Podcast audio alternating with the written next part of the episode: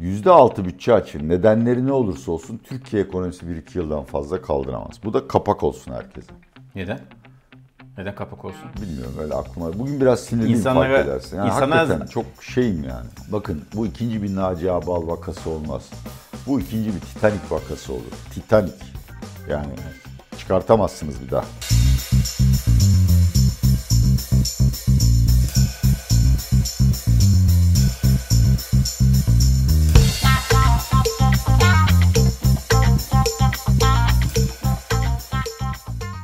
Atiye Bey merhaba nasılsınız? Merhabalar. İyi değilim tabii ki. Ben de bütün Türkiye gibi 6 Şubat depreminin yasını tutuyorum. Aradan bir yıldan fazla geçti izleyiciler bu yayını izlerken ama orada da çok fazla bir onarım yapılamadığı gibi insanların manevi duygularını ve zararlarını da telafi edilmediğini düşünüyorum. Evet e, bu hafta ana konularımızdan bir tanesi depremin birinci yılında neler yaşandı, neler oldu onu konuşacağız. Dediğiniz gibi bugün İstanbul'da çok güzel bir hava var ama geçen sene bugün uyandığımızda gerçek bir trajediye karşılaştık. Birkaç saat sonra bir aynı çok benzer şiddette bir deprem daha yaşandı. İki tane büyük deprem oldu. 6 Şubat depremleri diye e, özetliyoruz. Tekrar herkesin başı sağ olsun. Yakını kaybedeni. Allah rahmet eylesin Allah rahmet eylesin diye. Bugün bunu konuşacağız. Depremin ardından bir sene geçti. Ne yapıldı, ne yapılmadı, nasıl etkiledi. Ayrıca tabii ki Cuma gününden itibaren ekonomi gündemi damgasını vuran Merkez Bankası'ndaki başkan değişikliğini soracağım. Ee, neden olduğunu esasında belki nasıl etkileyeceğini daha çok size soracağım. Ve her zaman olduğu gibi izleyeceğimizden gelen soruları da size yönelteceğim. Diyelim ve ilk önce istiyorsanız depremle başlayalım. Evet. Şimdi depremin ardından bir yıl geçti. 6 Şubat 2023 yılında biz yaşadık. Çok ağır bir deprem. Ben 2023-2022 yılındaki dünyadaki en büyük depremle listesine baktım. Gerçekten en üst sırada. Çünkü hem çok şiddetli hem yüzeye yakınlığı az hem de tam şehir merkezlerine yakın yerde oldu. Ve resmi rakamlara göre 3537 vatandaşımız hayatını kaybetti. 107.213 vatandaşımız da yaralandı. Aradan bir sene geçti. Hayat bir nebze olsun normalleşebildi. Ne gözlemliyorsunuz? Valla telafi edilemedi. Zaten iki gün önce Fahrettin Koca ile CHP'li belediye başkanı Lütfü Savaş Hatay'daydı. Protestolarla karşılandılar. Gökhan Zan'ın protestosu yine manşetlere düştü. Ama zaten basından tetkik edebildiğimiz kadarıyla da e, bütün abartılı övgülere rağmen orada çok ciddi bir yapı faaliyeti yapılmadı. Bir de bunun hiç konuşulmayanları var Semih. Kaç yüz bin insan göç edildi? Bunlara ne kadar yardım yapıldı? O insanların yeniden istihdam edilmesi konusunda ne gibi kararlar alındı? Bunlar konusunda tamamen karanlıktayız. Ve tabii ki dediğim gibi yani Büyük Marmara'yı yaşadık. 6 Şubat'ı yaşadık. Arada her sene yine o bölge halkının canını yakan ve bizim de kalbimiz dağlayan depremler var. Nerede bu devlet ya? Murat Kurum'un İstanbul'da adaylık kampanyasında depreme karşı güçlendirme vaat etmesi samimi olabilir mi? Veyahut da bunu vaat edecek kadar geçmişten, geçmişle bağını koparmış veyahut da vurdum duymaz bir insan İstanbul'un başına gelirse hakikaten biz depreme karşı koruyacak mı sorularına da cevap bulamıyoruz. Dediğim gibi her şeyi yapıya indirgeyen ve asla kendi hatasını sorgulamayan bir devlet ve hükümet yapısıyla karşı karşıyayız. Ve belki de en önemli şey de bölge halkı da başına bütün gelen felaketlere rağmen yine AKP, MHP destek vermeye devam etti. Onlara vermeyenler de yeniden Refah ve Hüdapar'a gittiler yer yer. Bu da bence Türkiye'nin geçmişiyle yüzleşmesine ve gelecekte aynı hatalara düşmemek için çaba göstermesine engel oluyor. Çünkü bütün bunların katalizörü olan siyasi sisteme hiç baskı uygulamıyoruz. Evet. Tabii orada birkaç şey var. Birincisi yine de düşmüş AKP'nin oyu deprem bölgesinde. Ama yani Bir de e, çok yakındı. Yani travma devam ediyordu. Çok ciddi nüfus kayması vardı. Yani Şubat'ta oldu, Mayıs'ta seçim oldu. Yani tabii bu seçimde ne göreceğiz? O da önemli. Burcu Aydın Özü Doğru'nun e, hazırladığı bir TEPA, Türkiye Ekonomi Politika Araştırma Vakfı'nın bir çalışması var depremle ilgili. 650 bin bağımsız birimin yıkık veya acil yıkılması gerektiği, 170 bin orta hasarlı olduğu, 1.4 milyon birimin de az hasarlı olduğu tespit edilmiş. Yani esasında tuza buz olmuş diyebiliriz. Buna izin veren, yapan müteahhit, izin veren e, işte yerel ve genel idarede, merkezi yönetimde yerler. Hatta işte mimarlık ofisleri, mühendislik ofisleri bir sürü onlar gerekiyor. Bir inşaat yapmanız için 9-10 tane mühendisten imza almanız gerekiyor. bugün baktığımızda ilk o deprem olduğunda birkaç işte müteahhit veya işte sorumlu işte gözaltına alındı, tutuklandı falan ondan sonra hiçbir şey olmadı. Hiçbir şey olmadı. Özellikle yönetici kademesinde, yerel bazda ve merkezi yönetimde hiç kimse sorumluluk üstlenmedi. Hadi iktidar partisinin zaten bu konudaki tavrını biliyoruz. Ama CHP'de Lütfü Savaşı ki yanlış hatırlamıyorsam 20 senedir Hatay'ın belediye başkanı, daha önce AKP belediye başkanıydı Hatay'da. O yeniden aday gösterildi. Şimdi hesap verme kültürü olması için önce hesap sorma kültürü olması lazım. Bir toplum kendisini bireylerden oluşan gönüllü bir organizma değil, devletin kölesi olarak kabul edip tebaası olarak kabul ediyorsa tabii ki bunların hiçbiri gerçekleşmez. Neyin hesabını sorabildik? Soma'nın hesabını sorduk mu? Kız Mafya, öğrenciyordu. Kız Asansör öğrenci düştü. Şey, Evet, yani mafya dediğiniz Evet, gibi. Türkiye'de tam Kadın anlamıyla cinayeti. hesap verilmezlik kültürü var. Ama bu toplumun psikolojik ve sosyolojik yapısının zaman içinde evrilmesini bekliyorum inşallah. Bu gerçekleşir. Yoksa bu şekilde yani başımıza gelecekler belli artık. Hani belki de bu faciadan aldığımız tek ders deprem profesörünün daha sık televizyona çıkartır oldu. Orada da işte her gün rakamlar geliyor. İstanbul'da en az 100 bin bina yakılır, 650 bin can kaybı falan. Rakamları biraz abartıyor olabilirim. Rakamlarda kötüyüm ama başımıza gelecekleri biliyoruz. İşin en kötüsü de o ya. Bu benim sigara içmeme benziyor. Yani ben akciğer kanserinden öleceğimi çok iyi biliyorum. Ve benim için bu o kadar büyük bir acı ki kendime hakim olamam. Türkiye'de böyle bir hayat yaşıyor. Şimdi gelelim Lütfü Savaş'a. Yani hakikaten inanmakta çok güçlük çekiyorum.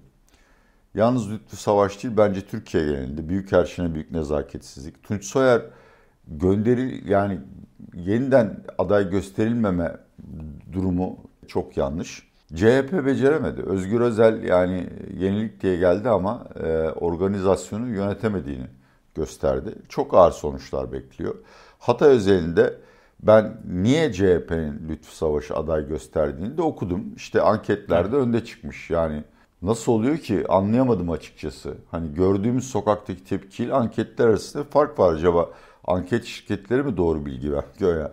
CHP 17 şirket anket yaptırıyormuş herhalde. Allah'ım ya Rabbim ya. AKP bile 3 taneyle yetiniyor. Ee, daha önemlisi çıksa dahi yani bir parti olarak CHP de bir muhasebe yapmadı Yapmadı. demek ki. Bazı şeyler vardır. Bu dünyanın her yerinde de sık sık tekrarlanıyor. Bir isim bir olayla bağdaşmıştır artık. Evet. Suçlu veya suçsuz. Hiçbir sorumlu olmayabilir. Ama o kişi derhal istifa eder. Yani bunun örneği. Japonya'da harakiri yapanlar falan Evet. var diye espri yapıyoruz ama bu işin geleneği böyledir. Yani üzerinize en ufak bir leke bulaştıysa ya da ait olduğunuz kamu yapısının ya da siyasi yapının itibarına zedeleneceğini düşünüyorsanız zaten aday olmazsınız. Ama bütün bunlar olmadı. Bu Özdoğdu raporuna, Sayın Doktor Hanım'ın raporuna değinmek istiyorum. Ve Türkiye'nin ne kadar büyük bir ekonomik sıkıntıyla karşı karşıya olacağını da anlatmak istiyorum. 150 milyar dolar hasar var diyor. Bunun %88'i binalar. Şimdi Türkiye'de biliyoruz yani. Tamam. Bu %88'in onda bir yani 8.8'i toplam yıkılan binaların zenginlere ve hatta hali vakti yerinde olanlara ait ya da toprağa çok kıymetlidir. Geri kalan %80 ancak kamu desteğiyle bunu yapabilecek. Ya kamu bütçeden kaynak ayıracak ya da bir şekilde bunun fonlama mekanizmasını sürecek. 150 milyar dolar zarar. İşte bunun %90 diyelim ne ediyor? 120 milyar dolar mı Evet, ediyor? evet. Öyle bir şey. Neyse öyle. 135. Yani ve bunun sadece 30 milyar harcanmış. Demek ki daha 5 yıl biz bu deprem harcamalarını ödeyeceğiz. Bu da tabii sadece maddi hasarın karşılanması. O insanların işinin geri verilmesi şudur budur. İstihdam piyasası falan yok. Evet. Şimdi o zaman ben az aldım, zam aldım diye feryat edenler 6 Şubat'a da ağlamasın. Çünkü o para oraya gitmeseydi öteki tarafa gidebilirdi. Ha gider miydi o başka ama gidebilirdi. Şimdi kalmadı. İkincisi Türkiye'de yalnız para politikası değil, bütçe politikası da her şeyi bir kenara bırak. Sırf deprem harcamalarını daha fazla borçlanmadan karşılayabilmek için yıllar boyu sıkı kalmak zorunda. Deprem harcamaları hariç. Yıllar boyu sıkı kalmak zorunda. Efendim biz Maastricht kriterlerinde ifade edildiği gibi bütçe harcamaları, faiz dışı bütçe açığını milli gelirin %3 ile sınırlı tutacağız. Depremi bundan ayrı tutuyoruz. Söylemi doğru değil. Sizin deprem harcamaları dışında faiz dışı fazla üretmeniz lazım ki sıkı para politikası ile birlikte enflasyona destek olsun. Ve ikincisi %6 bütçe açığı nedenleri ne olursa olsun Türkiye ekonomisi 1-2 yıldan fazla kaldıramaz. Bu da kapak olsun herkese. Neden? Neden kapak olsun? Bilmiyorum öyle aklıma. Bugün biraz sinirliyim İnsanlara- fark edersin. Yani insanlar- hakikaten çok şeyim yani. Ama bu konuyu biraz şey fazla indirgiyorsunuz. İnsanlar- Ücret zammına.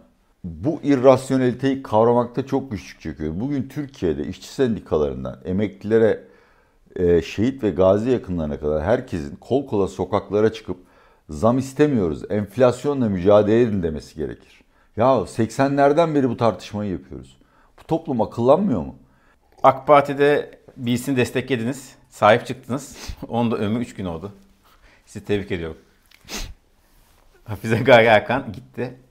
Keşke sahip çıkmasaydınız e, Gaye Hanım'a. Yerine Fatih Karahan geldi. Gerekçeyi biliyoruz. Tekrar konuşmuyorum. Ama ekonomi politika açısından bir değişimi işaret edecek mi? İki boyutu var olayın tartışmamız gereken bence.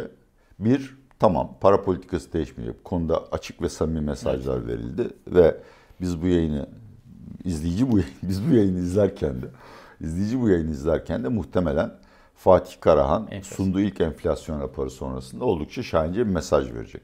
Ama Murat Mercan'ın yeğeniymiş doğru mu Evet. biliyorum? Ben de basından okuyorum. Suçlamaya da girmeyeyim ama o akrabalık Türkiye'deki ilişkileri nasıl seyrettiğini bildiğimiz için ileride acaba Sayın Erdoğan'ın daha fazla nüfuz hissettirmesine yol açar mı sorusuna cevap aramamız gerekiyor. Veya daha fazla kredi sokumu derim ben tam tersi tarafta. Yani AKP içinde olabilir. Zaten oradan da fırsatlara geliyor ama bu aklıma gelmemişti. Bu sana özgün bir fikir ve çok teşekkür ederim. Teşekkür ederim, Doğrudur. Çok sağ ol.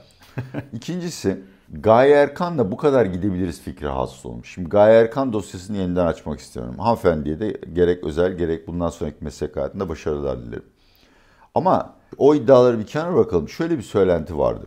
Erdoğan alan açmasına rağmen ve Mehmet Şimşek hatta belki resmi veya gayri resmi yollardan istemesine rağmen Gaye Hanım iş dünyasına ve Erdoğan'a yaranmak için para politikasını yeterince sıkı tutmuyor deniliyordu. Bunu birkaç kaynaktan duydum. Spekülasyon da diyebilirsiniz. Şimdi işim ve bu yabancı yatırımcılara da gitmiş durumda. En büyüklerinden bir tanesi anlattım. İsim vermeyelim. İsim Daha vermiyorum zaten. Ama anlaşacak. İsim vermiyorum zaten. Şimdi Fatih, e, bu arada Faith mi diyoruz, Fatih mi diyoruz? Faith, Fatih? Faith Karahan. Fatih Bey'in şansı e, derhal tedbir alarak para politikasını faizleri artırmana daha sık hale getirebilir. İşte kredi kartı harcamaları kısıtlanabilir. Zorunlu karşı. Muzar, muzam, zorunlu deniyor. Muzamlar artırılabilir. Yani tabii ki yerel seçimlere kadar başka faiz arttırımı yok. Ama yerel seçimlere gidene kadar da enflasyonun daha fazla alevlenmesini ve iş talebin patlamasını engellemek için alınabilecek tedbirler var. Bunlar marjinal yararı olur ekonomi etkisi konusunda ama psikolojik etkisi çok büyük olur. Yabancılar niye çok mutlu? Kusura bakma yani müşterilerim arasında yatırım bankacıları var. Ve hepsini de e, tanırım ve hiç kimsenin de aleyhinde konuşmak istemiyorum ama yani hakikaten acınacak bir durumdu bu. Çünkü bu insanların herhangi konuşmadım ha ama o insanla yani merkez daha fazla faiz arttırmaz. Yılın son, çeyreğin- son, son çeyreğinde İkinci şişe mi? Yılın son çeyreğinde faiz indirir diyenlerle özel sohbetlerde konuşun. Yok abi şaka mı yapıyorsun? Biz Merkez Bankası'nın ne yapması gerektiğini ya da enflasyonla mücadele değil, Sayın Erdoğan'ın ne düşündüğünü yazıyoruz diyecekler. Ki bence bu mesleki olarak çok büyük bir hata. Ya tabii faiz arttırma. Yani kardeşim akıl var, izan var. Senin enflasyonun resmisi 60'a 65. TÜİK'in kendi anketine göre hissedilenin katı. 99. Kalplerde yaşayanı, gönüllerin sultanı %20. Enag var, Frag var, Trak ve İTO var. Kolik, KKTC İTO var, Enog, Enog, Agora var. Yani hani bu hayvanın neresinden bakarsan bak file benziyor. Neydi o? Neydi Hortum. o önden sallanan? Ya neydi o sallanan davaya? Ha burnu burnu. Burnu, hortum. burnu değil mi Hortum o? gibi mi? Böyle şey Hortum çeker. burnu evet onu kastediyorum. Sen ne düşündün? Ulan. Neyse şey ya kardeşim şimdi enflasyon 70'e gidecek sonra 40'a gidecek. Peki nereden yani Baz 70'ten etkisi? baz etkisiye gidecek. Yani hakikaten enflasyon trendlerinin yavaşlayacağına inananlar var mı? Ya biraz açın. Merkez Bankası o Kardeşim dünyada en zor mücadele edilmesi edilen konulardan bir hizmet enflasyonu. Piste %12,5 aylık ya. Bunu nasıl düşüreceksin ya? Hangi yani sık olmayan para politikasıyla %45 faizle nasıl düşüreceksin? Seçimlerden sonra faizlerin 60-65'leri görmesi lazım. 2025'e göre faiz politikamı ayarlıyorum da diyebilirsin. Ama bu konuda Merkez Bankası beklenti anketlerine bakmak çok yetersiz. Çok dar bir örnekleme. İkincisi bu yönetim döneminde değil ama geçmiş yönetim döneminde abartılı isimler o listeden çıkartıldı. Dolayısıyla daha geniş bir örneklemeyle gerçek enflasyon beklentilerini hesaplamak lazım. Ve birinin de şu soruya cevap vermesi lazım. Politika faizinin sene sonunda enflasyonu 33'e düşürmek için ne olması gerektiğini tartışmayalım. 2026 yılında tek haneye düşürmek için ne olması gerektiğini tartışalım. Ve o zaman da şu cevabı veriyorum. Higher for longer. Yani daha yüksek ve daha uzun ve daha kalın. Daha kalın, bayağı kalın yani. Ama şunu merak ediyorum. Bu şey şeyi merak ediyorum. Sadece faizi belli bir yani faizi bir noktaya çekersek enflasyondaki tek düşecek mi? Şimdi bak demin ustaca sanki bütün bunların konuşulacağını hissetmişim gibi hissi kalbel luk, hissi evet. kalbel vuku diyoruz buna. Bütçe politikasını da gündeme getirerek konuyu ön hazır, preemptif yaptım. Bravo. Preemptif. Çok profesyonel. Elma olmaz tabii ki. Ya olur da şu şekilde olur yani. Hastanın ilacın tedavisi için tıp protokolünde 3 ilaç yazılıyor. Siz bir tanesini veriyorsunuz. Tedavi etsin de 3 misli doz kullanıyorsunuz. Sırf para politikasıyla olmaz. Bütçe politikasında muhakkak sıkılaştırılması lazım. Ve yine daha da ustaca. Örnek vermeyin artık lütfen. daha fazla örnek vermeyin. ve de emekliye, memura ve işçiye yüzde bin zam yapmak lazım. Nasrettin Hoca'nın Timur Lenki'nin dediği gibi bir fil daha istiyorum. ee, gelirler politikası ve yapısal önlemler alınması lazım. Yani vergi reformundan başlayarak Türkiye'de arz tarafının genişletilerek ani talep şoklarına dışarıdan veya içeriden negatif veya pozitif fiyat arttırmadan miktar yoluyla tepki verebileceği bir Türkiye'ye kavuşmamız lazım. Mümkün diyor. Şöyle bir senaryo var. AKP çevrelerinden de yakınma gelecek ama yani onu da pek ciddiye almaz. Şöyle bir senaryo var. Eğer çok geniş anlamda tanımlayalım. Erdoğan'ın objektif fonksiyon açısından tanımlayalım. Yerel seçimlerde istenen sonuç elde edilmezse o zaman bir günah keçisi aranabilir. O zaman da Mehmet Şimşek başarılı olsa dahi feda edilebilir. Bir senaryo daha var. O da şu. Yerel seçimlerde ummadığı bir başarı elde eder AKP. Mesela İzmir'de düşer. Laikliğin son kalesi Türkiye'de. O zaman Erdoğan muhalefetin dağınıklığından ve güçsüzlüğünden cesaret alarak derhal anayasa değişikliğini gündeme getirir ve küçük partilerden eleman devşirmeye başlar. O durumda da ekonomik istikrar programı şu andakinden daha ileri götürülemez. Ama o zamana kadar ekonomik sorunlar ağırlaşacağı için yetmez. Kifayetsiz kalır. Mehmet Şimşek'in niye göreve geldiği sorusuna da asla cevap bulamadık. Hatırlayalım. Ama bir teoriye göre işte Azerbaycan, Araplar, Erdoğan kimden kaynak istiyorsa onların isteği. Ya sorumlu bir adamı getir de hani bizim de tanıdığımız e, paramızın emanette, emanette olduğunu bilelim. Ee, ve bu zorunluluk devam ettiği sürece de Mehmet Şimşek'i ben görevden alacağını açıkçası zannetmiyorum. Çok büyük bir şey yok tabii. Bakın bu ikinci bir Naci Abal vakası olmaz. Bu ikinci bir Titanic vakası olur. Titanic. Yani evet. çıkartamazsınız bir daha. Tamam. Çok açık söylüyorum. Tamam, yine bir örnek verdiniz. De örnek değil mi? Bu programda örnek bitti lütfen. Niye Rütük yasak değil evet, mi? Evet ben Rütük. Ciddi misin? Pardon. neydi, ev, neydi o Rütük'te bütün başındaki beyefendi adı? Şimdi izleyici sorularına geçelim. Kısa kısa hızlı hızlı. Şimdi Apple yeni bir ürün tanıttı. Vision Pro görmüşsünüzdür. Amerika'da insanlar geziyor böyle. Aa. İnsan şey hissine kapılıyor. Ya onlar ne konuşuyor biz ne konuşuyoruz. Sizde öyle bir soruyor mu? Oluyor tabii. Kesinlikle oluyor. Yani biz şeriat dinin şeyleri midir değil midir e, diye tartışıyoruz. Bu sabah bir program izliyorum. Ee, tanınmamış bir hoca. En azından yani basına falan çıkmamış. YouTube'da 650 bin takipçisi varmış. Siz Mesele ekonomi mi? İkimizin toplamından daha çok. İkimizin toplamından daha fazla. Evet yani Türkiye hakikaten yalnız bu bu toplumun sorunu değil. Bu devletin ve ona tabi olan ya da aptalca muhalefet yapan basının sorunu. Çünkü toplumun elden geldiği kadar hızla modern standartlara adapte olduğunu ve daha iyisini arzuladığını çok iyi biliyoruz. Görüyoruz da sokakta anketler de bize söylüyor zaten. Ama devlet bir türlü ve hükümet. Ama devlet de yani hükümetten ayrı olarak devlet aygıtı da Türk toplumunun yerinin modern, inkişaf etmiş batılı toplumlar arasında olduğunu ve insanların da hakikaten en iyisini istediğini ve eğer onlara bir vizyon çizilirse, bir yol haritası çizilirse bunu takip edilebileceğini çok iyi biliyorlar. Şimdi bakın haklı olarak astronotumuzla gurur duyduk. Haklı olarak işte uçak gemisi falan e, yapmakla gurur duyacağız.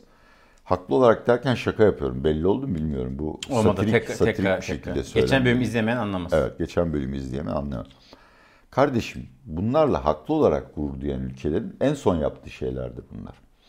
Amerika bir gün yola çıkıp aniden Ay'a gitmedi. Amerika zaten 2. Dünya Savaşı'ndan itibaren dünyada teknoloji önderliğini ele geçirmişti. Senin savunma sanayinden başka neyin var? Uzaya astronot göndermek, hatta uzaya uydu göndermek filan. Hindistan, Çin ve işte Türkiye gibi ekonomik anlamda inkişaf etse de zihni kapasite olarak geri kalmış aşağılık duygusu hisseden ülkelerin prestij projeleridir. Bizim oraya harcayacağımız parayla doyuracak 2 milyon okula gidemeyen çocuğumuz var. Oralardan başlarsın.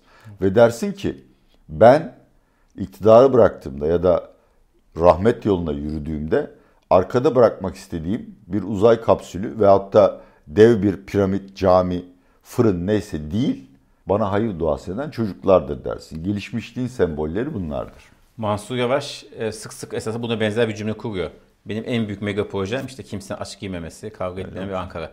Yani böyle büyük büyük ne ne parktı? Bir şey park. Joyce Park. Dinozor gibi. Jurassic Ha, Park. e, onun gibi bir şey vardı ya. Ya bir şey daha söyleyeyim. Bu arada da Ekrem İmamoğlu'na teşekkür edeyim. Hafta sonu Tate sergisine gittik. Aa gittiniz mi? Sahnede gittik evet. Çok güzel ben de gittim. Evet. Yani ben benim anladığım bir sanat dalı değil ama büyük bir keyifle izledim. Hakikaten muhteşem bir organizasyon filan. Ama Fesane de çok güzel tadilat yapılmış. Ve aklıma şu geldi bilmiyorum anlamlı ama kapak olabilir. Yani manşet arıyorsanız AKP bina yapar CHP içini doldurur. Vay be! Sizin mi buldunuz bunu? Bunu ben buldum. AKP bina yapar CHP içini doldurur. Bu arada Fesane demişken orada benim yakın tanıdığım 3 arkadaşım emeği var. Onlara teşekkür edeyim. Bir İstanbul olarak. Ben de teşekkür ederim. Gerçekten çok güzeldi. Hakkını verdi yani. Saatler geçirdik eşimle birlikte. Çok memnun kaldım. Merve Gedik, Oya Çitçi ve Mesele Ekonomi'de de programlarını gördüğünüz Ozan Şaka. Üçü de o projenin içinde- yer aldı ve birçok projenin içinde. Yani İstanbul'da bence İstanbul Büyükşehir Belediyesi'nin en çok mesafe kat ettiği alan. Gerçekten kaybedilirse üzülürüz. Ve diğer soru. Nüfus artış hızında 15 yılın en düşünde kalmışız. Ve yabancı nüfus azalmış Türkiye'de. 250 binden fazla yabancı nüfus azalmış. Nüfus artışımız da bayağı düşmüş. Neredeyse sıfırlanmış. Evet. Yani ondan önce de binde yediymiş zaten. Bence binde yedi daha şey 2023'ün bazı özellikleri vardı. Ee, yüksek enflasyon ee, ve hükümetin zorunlu olarak bazı Suriyeli mültecileri geri gönderme politikası. Bunlar gönüllü gitmiyorlar şimdi. Yani sokakta polis da jopu dayayıp kağıt imzalatıyor. İkincisi de Türkiye'ye Orta Asya ve Kafkaslardan gelen göçmen, geçici çalışma iznine gelen kardeşlerimizin geri dönmesi olduğunu düşünüyorum. Üçüncü bir neden o istatistikler de geliyor. Bütün bunları tabii toplayıp çıkarmak zor. Giren çıkanın hesabını şeyini yapmak sağlamasını. Türkiye'den dışarıya göç hızlandı. 130-140 bin civarında bir göç var. O ankette e, benim en çok dikkatimi çeken Türkiye'nin ortalama yaşının artık 34'e gelmiş olması. Bu çok daha korku verici bir şey. Sebebi de biz genç bir toplum değiliz artık. Bunu kabul etmeliyiz. Öyle yaşamalıyız ve öyle davranmalıyız. Ama kabul etmiyoruz. Ee, Türkiye'de sosyal güvenlik sistemi sürdürülemez. 34 yaşındasınız. Türkiye Türkiye'yi bir kişi olarak kabul ediyor. 34 yaşındasınız. Asgari ücret alıyorsunuz. Daha yükseğe çıkma imkanınız da yok. Büyük şehirde yaşıyorsunuz. Büyük şehirde yaşıyorsunuz. Kiralarınızı ödeyemiyorsunuz.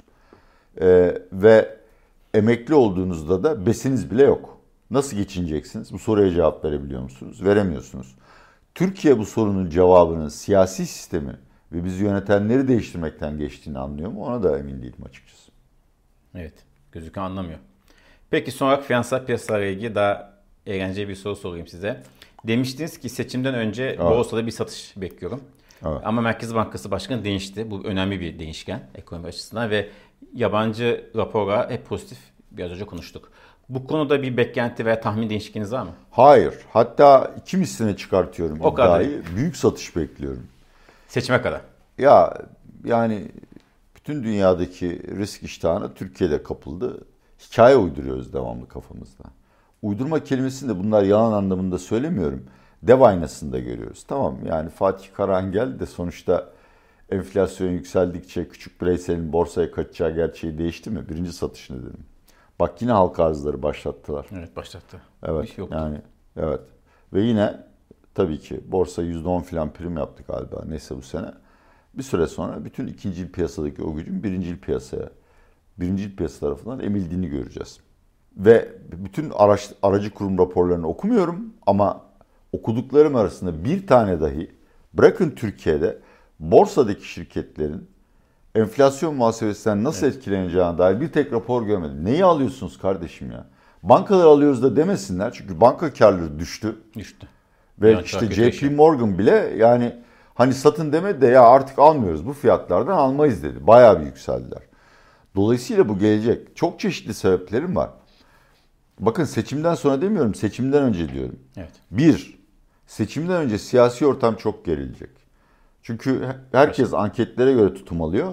Ankara ve İstanbul'da da CHP şeylerin belediye başkanları önde gözüküyor. Bu son saniyeye kadar devam edecek bundan eminim. O seçimler kolay geçmeyecek. İkincisi herkes faiz indirimi olacak ne zaman olacak diye tartışıyordu. Şimdi faiz artırımları devam edecek diye tartışıyorlar. Borsa bunu anlayacak.